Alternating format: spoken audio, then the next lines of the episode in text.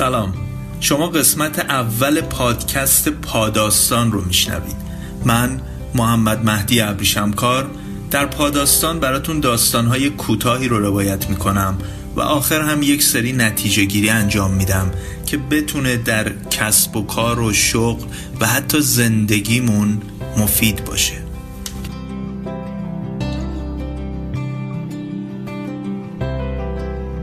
توی یکی از مدارس سطح ابتدایی در امریکا یه تحقیق جالبی انجام دادن و دانش آموزان رو به چند گروه تقسیم کردن و به هر گروه پنج دلار دادن و گفتن دو هفته برای افزایش پول خودتون زمان دارید. در پایان هم اصل پول و افزایش اون رو بیارید و داستان کارتون رو برامون تعریف بکنید.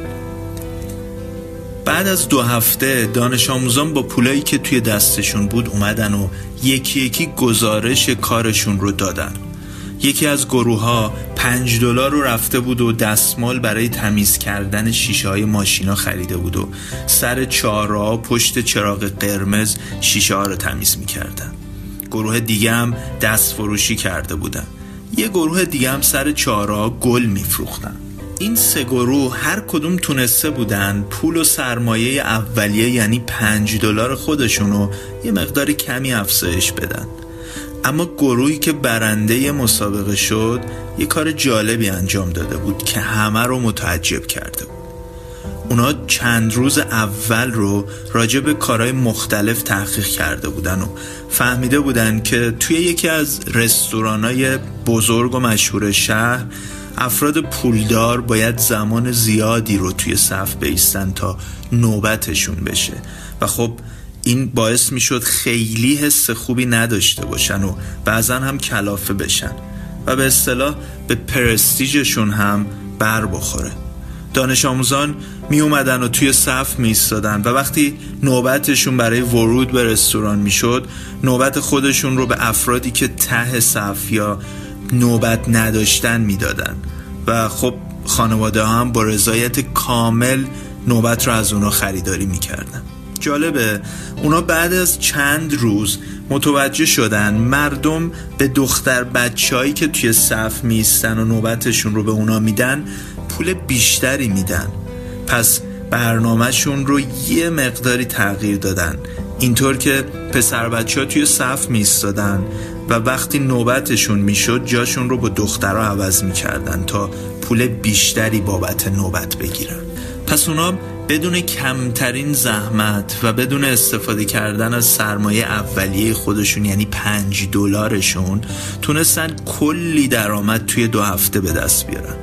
حالا بیایم چند لحظه به این داستان کوتاه فکر کنیم و ببینیم استراتژی و علت موفقیت گروه آخر چی بود؟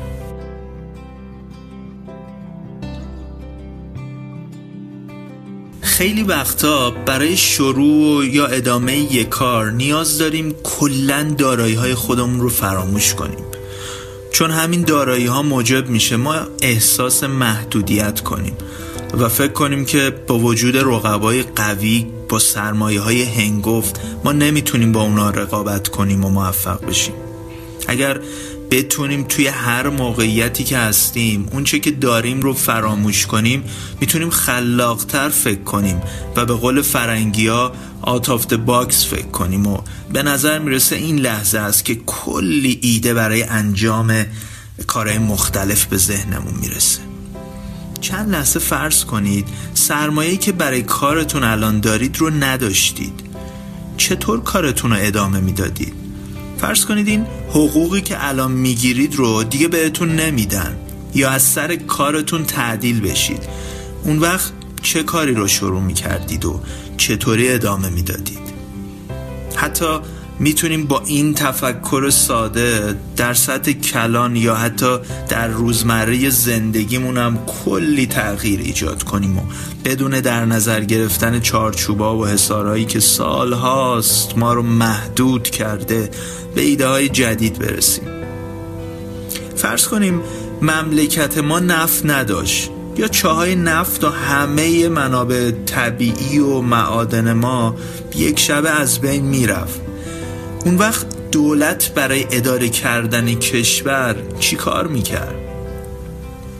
شاید همون کاری که ژاپن و سوئیس کردن و موفق شدن و ما با کلی امکانات پسرف کردیم.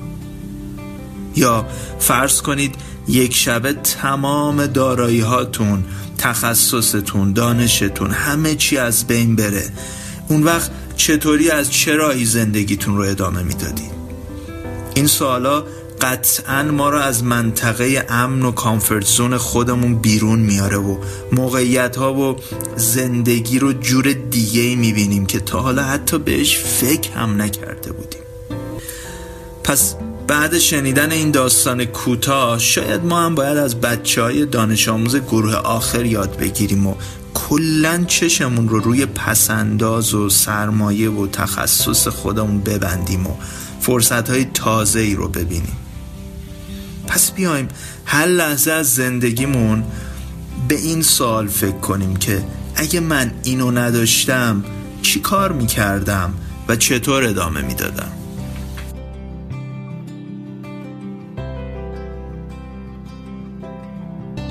امیدوارم از این داستان کوتاه لذت برده باشید. واقعیت اینه قصه و داستان ها برای بیدار کردن ما نوشته شدن. اما تمام عمر ما برای خوابیدن از اونها استفاده کردیم. تا پاداستان دیگه خدا نگهدار.